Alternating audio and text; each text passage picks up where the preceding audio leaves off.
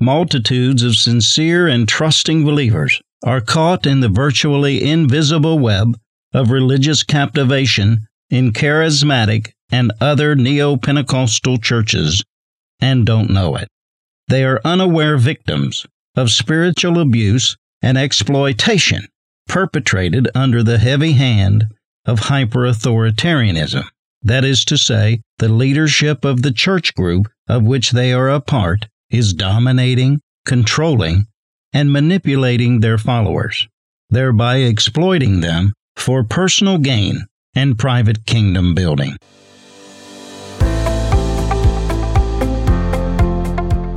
Welcome to the Real Truth Podcast. I'm your host, Stephen Lambert. In an hour when deception and apostasy is rampant on earth, the need for proclaiming the real truth has never been more desperate. Jesus prophesied, An hour is coming and now is, when the true worshippers will worship the Father in spirit and truth. For such people, the Father seeks to be his worshippers. God is spirit and those who worship him must worship in spirit and truth. Proclaiming the real truth of the written and Rhema prophetic word of God that he is revealing in this hour concerning the church Jesus is building is our goal. Affecting real change in the hearts and minds of believers in Christ in order to fulfill the purposes and plans of God is our purpose.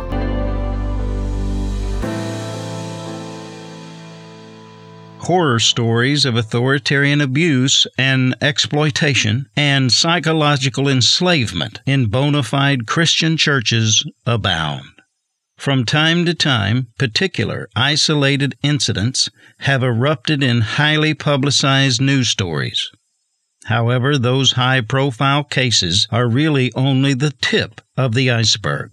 The truth of the matter is, as several decades of my counseling ministry to hundreds of victims bears out, ecclesiastical enslavement and exploitation is widespread in certain sectors of Christendom in this nation.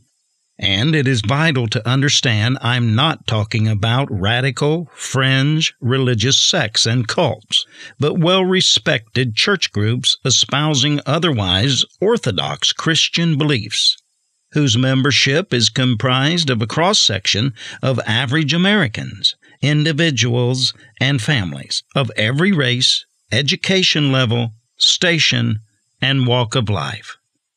Though religious predomination is certainly nothing new, and hyper authoritarianism is by no means limited to the neo Pentecostal branch of the church, it has, however, especially flourished in the charismatic and so called second and third wave, that is, neo Pentecostal groups, since it was infused into the very fabric, foundation, and functions of that branch of the church in the early to mid 70s. Moreover, it is the charismatic branch of which this ministry has been a part since its inception, which gives me not only the right, but also the duty to bring reproof of error and errancy in that realm.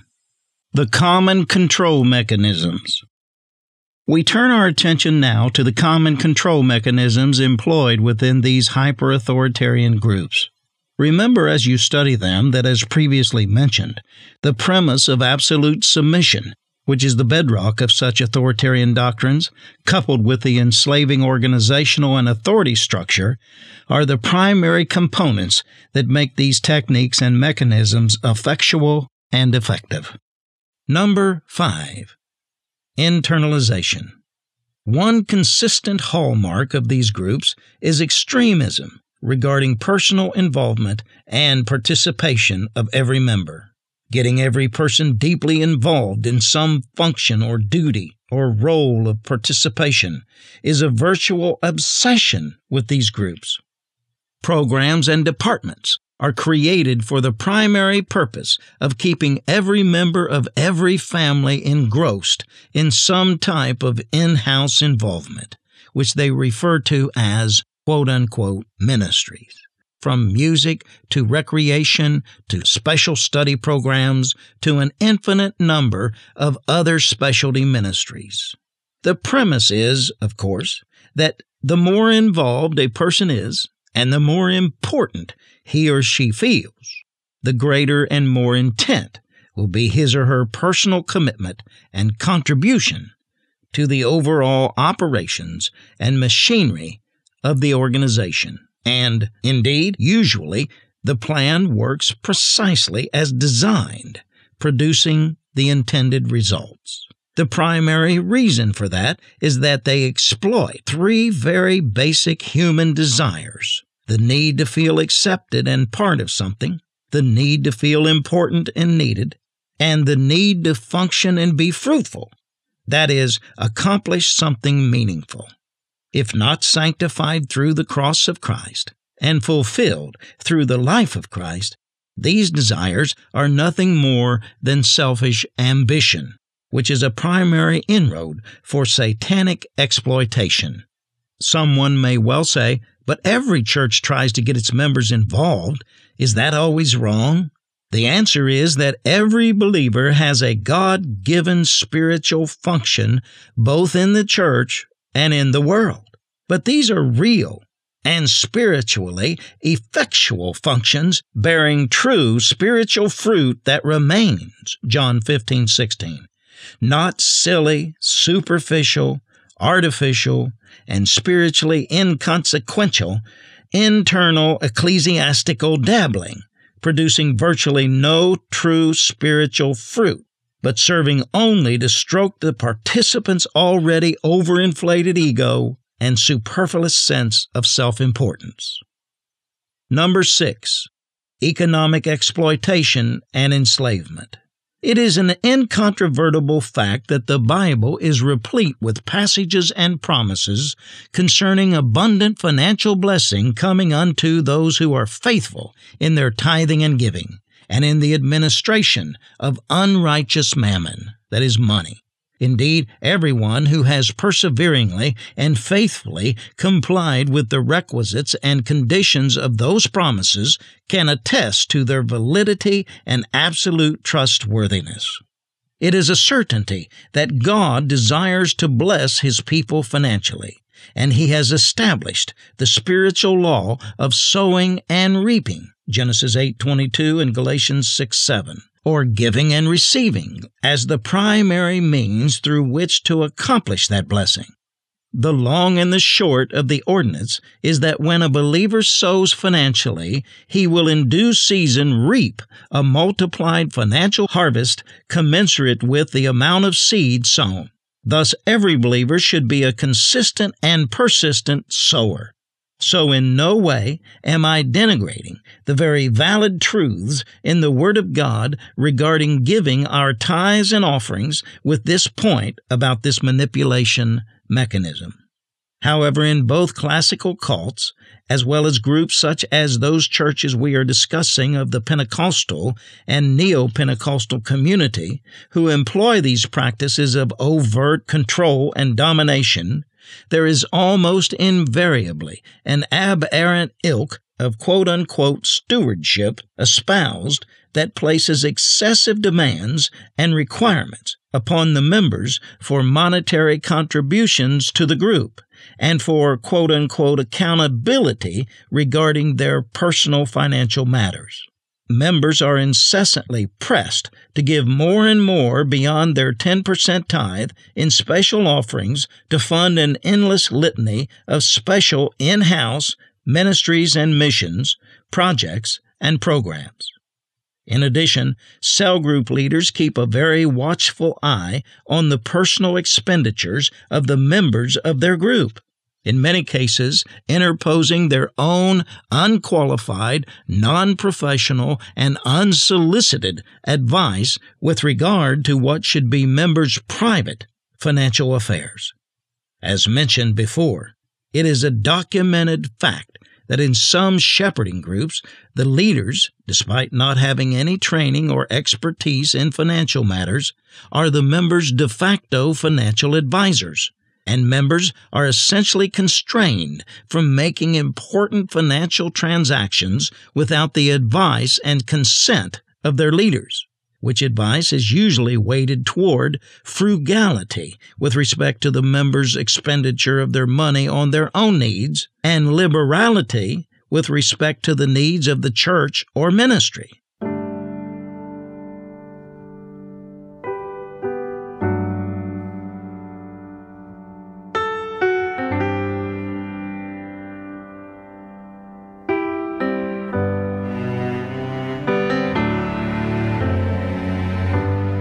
Jesus prophesied, An hour is coming, and now is, when the true worshippers will worship the Father in spirit and truth. For such people, the Father seeks to be his worshippers. God is spirit, and those who worship him must worship in spirit and truth proclaiming the real truth of the Word of God to the world. The Real Truth Radio Network at realtruthradio.com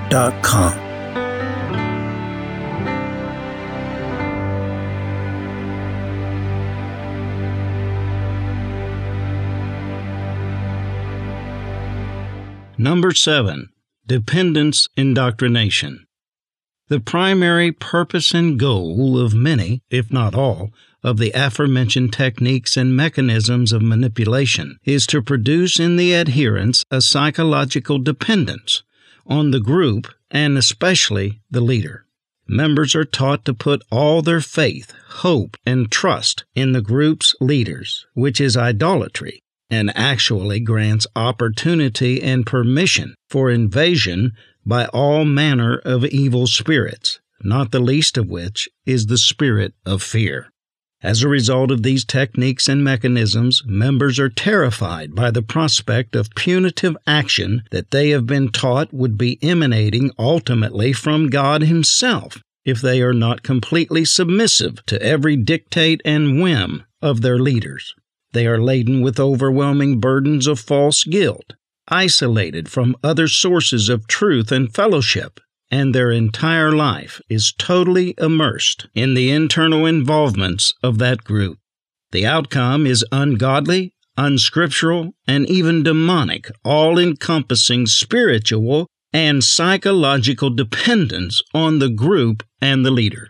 What leaders of such groups purport to be exhorting their members to in this regard is the quite virtuous, laudable, and desirable qualities of allegiance, loyalty, and commitment, elemental to what they refer to as covenantal relationships. However, the truth is that, as discussed previously, these covenantal relationships are actually covenants with demons that are not based in true freedom and the attributes of the Spirit, but in seduction, witchcraft, bondage, and captivation inspired by evil spirits.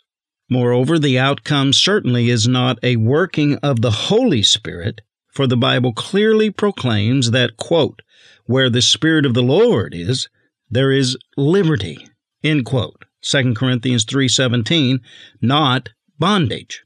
Once ensnared in the web of bondage and dependency, the victim of these control mechanisms is mentally, emotionally, and spiritually dependent not on the Father, Son, and Holy Ghost, but on the human leaders and fellow members of his group for psychological satisfaction and survival in every aspect of life. This is spiritual treachery and apostasy of the highest order. Number eight, esotericism.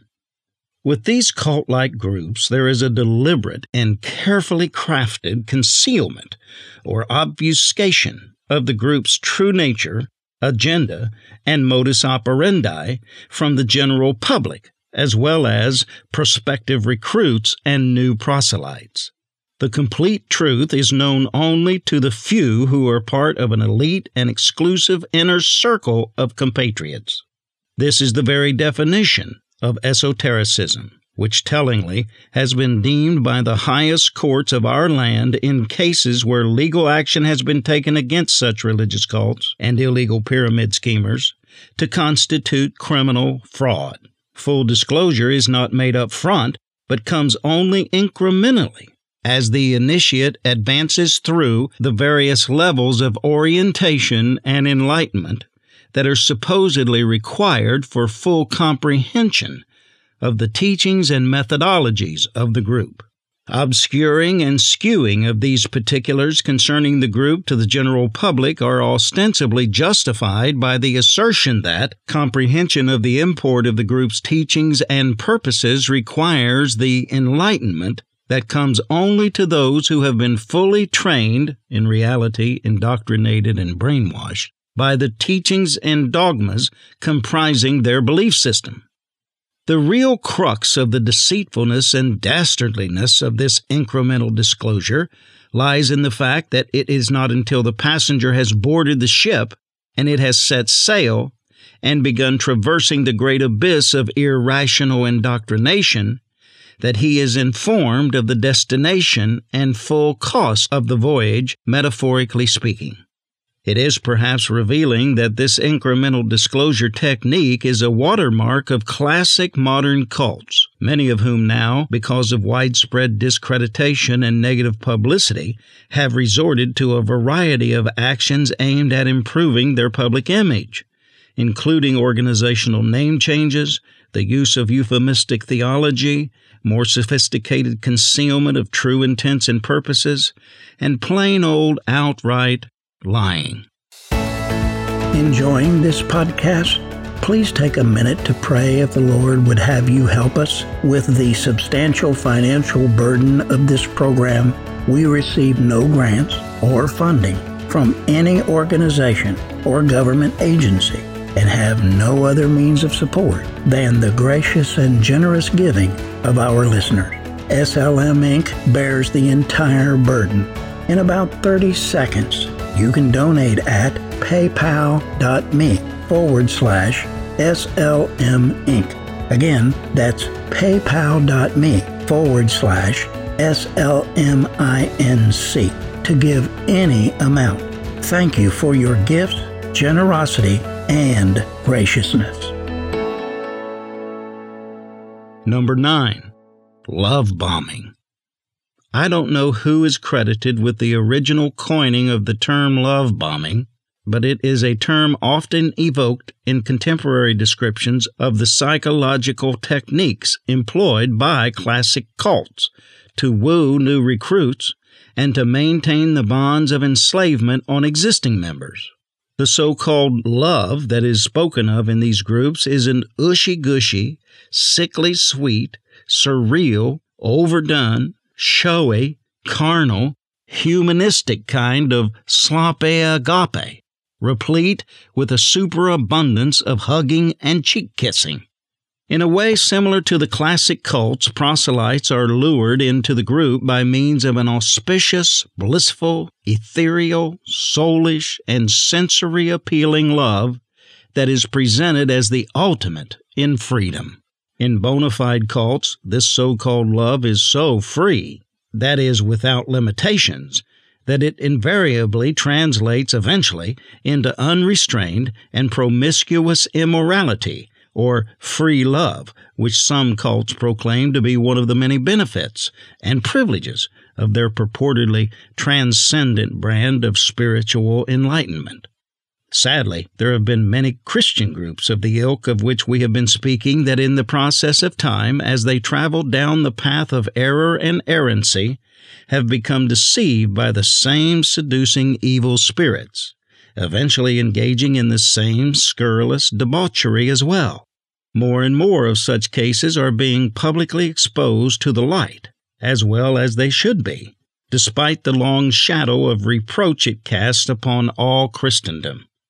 In addition to utilizing this love bombing technique on prospective proselytes, in these quasi cultish groups, the leaders and indoctrinators constantly bombard members and initiates with this soulish, sensual love as a kind of sedative to anesthetize them against the effects of the control mechanisms and techniques, and to keep them oblivious to the fact that these devices of domination are being imposed upon them. This false love becomes an immensely effective psychological pharmaceutical by which the indoctrinated members are drugged and induced into accepting the harsh and overbearing domination and control techniques as being beneficent and beneficial expressions of this anomalistic love. Number 10. Personal predomination. This common control mechanism essentially involves the usurpation of the personal autonomy or volition of adherents of these groups. As expounded upon in numerous ways in this volume, the leadership of these groups employ the heretical doctrines and indoctrinations to accomplish this thoroughly demonic purpose. In sum, absolute submission of the followers is the ultimate goal and absolute authority of the leadership is the primary premise through which it is effected. The end result is that members gradually yield their innate right of self governance to their spiritual masters.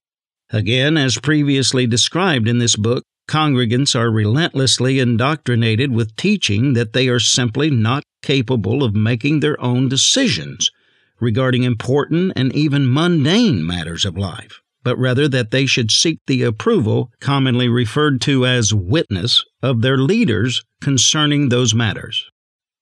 Number 11. Systematic subjugation. In these groups, a performance based approval and promotion system of members predicated on proven loyalty to the leadership is employed as a means of systematic subjugation of congregants. The multi level leadership hierarchy for these groups is comprised almost entirely of internally raised up sub leaders, handpicked by the senior leadership based on their demonstrated loyalty to the ultimate leader and their acceptance of the adopted authoritarian doctrines and methodologies rather than on the basis of their leadership skills, spiritual acumen, and anointing and appointing by God. In other words, the sub-leaders are almost invariably laymen, rather than those with fivefold ministry giftings and anointing from God. In essence, they are humanly appointed rather than God appointed. And so, rather than being the representatives, surrogates, and spokesmen of God, they are basically the cronies, underbosses, or deputies of the senior leadership. Loyalty to the leadership is a constant theme at all levels of the culture of these groups. Members are required to sign covenant agreements pledging allegiance and financial support to the leadership and the ministry. And another level of covenant is required of sub leaders as they progress through the various aspects of the process for being raised up as a leader within the group.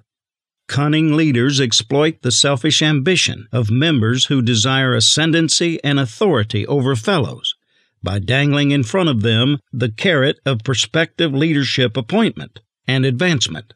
The members are told that if they are willing to be broken and learn submission by following the group's particular leadership training program, a carefully crafted process fraught with various forms of degradation designed to subjugate and affect absolute submission through debasement and indoctrination, then they will be considered as candidates for appointment to various subordinate leadership positions within the church or group, such as a cell or care or task group leader or deacon. Typically, these degradations consist of the performance of menial tasks such as cleaning toilets and the church facilities, landscaping work, setting up chairs, running errands, acting as the leader's personal valet or servant, and so forth. They are viewed as a perfectly legitimate means for quote unquote humbling and quote unquote breaking the leadership candidate and for testing and monitoring their loyalty submission, and yieldedness. The more guileful autocrats institute into the culture of the group various psychological personal abasement techniques aimed at further subordinating, or humbling as they call it, followers. One of those techniques is a kind of confidence suppression method in which the manifest God given talents, abilities, giftings, callings, and anointings of adherents are deliberately squelched squashed, and not recognized. For example, someone who has a bona fide gift in music and desires to be used by God in their gifting would be told that being used in their gift or talent is not nearly as important as them learning to be obedient and submitted to leadership. So before they could be used in the group, they would have to be willing to set up chairs or clean toilets for a while to gauge and prove their obedience. Read that obeisance. Then, if they passed that test, they might be considered for being allowed to participate in the music program of the church at some entry level position, for example. All such tactics and techniques, no matter how sanctified they may appear in a church setting, are nothing more than classic forms of religious indoctrination and brainwashing so identified in every book or white paper in existence on the topic of psychological persuasion, coercion, and mind control techniques. Number 12. Excessive church discipline. As we have been discussing throughout this book, in churches and ministries where these fallacious authoritarian doctrines are espoused and the attendant practices employed, abuse and misuse of authority in personal dealings with members is pervasive within the group. Another element of that authoritarian excess is abuse, misuse, and inordinate incidents of church discipline. Members who do not toe the line and indiscriminately submit to every dictum and dictate of the leadership downline are called on the carpet and summoned to appear before some leader in the chain of leaders to give account and be dressed down for their rebellious attitudes and actions. This is all done under the supposedly sanctifying and justifying guise of church discipline. Of course, church discipline is a scriptural matter, but Scripture indicates that it is only to be resorted to as a last resort measure in the case of the most egregious cases of overt and continued true spiritual offense by leaders or laymen, not as a means of squelching critical thinking, dissent, and criticism, or as a mechanism of mind control and manipulation for the purposes of subjugation and suppression. Word of caution and warning. Having delineated these techniques of unauthorized control and coercion and mechanisms of manipulation, a word of caution and warning is in order in regard to their application. First, as a caution, Please understand that the existence and employment of a few of these techniques and mechanisms within a group does not necessarily mean that the group employing them is a bona fide cult or even a discipleship shepherding group. It is not uncommon for people to be totally unaware that certain aspects or subtle nuances of the teaching they espouse and practices they employ are actually erroneous and improper. In some cases, leaders and adherents of aberrant doctrines truly are sincerely deceived and are willing to receive reproof, repent, and make appropriate changes once they are made aware of their error. Second, Strong warning is given against misuse of what is written here as ammunition for a mean spirited, malicious attack against individuals or groups who may be adherents of these authoritarian doctrines for the purposes of discrediting, disparaging, defaming, or harming them in some way. People who engage in this kind of murdering your brother without bathing the situation in prayer, willingness to forgive, and agape love and without having restoration through repentance as the objective of reproof, are themselves wrong, regardless of how right they may be about having detected or discerned error in those they have examined. How unequivocally wrong any of us are capable of being in attitude and corresponding actions, though irrefutably right in assessment.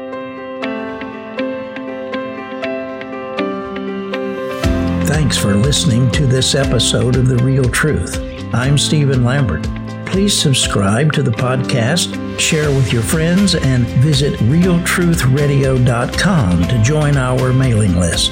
Be sure to tune in to the next edition of The Real Truth. Until then, this is Stephen Lambert reminding you that with God all things are possible and all things work together for good to them who love God and are called according to his purpose.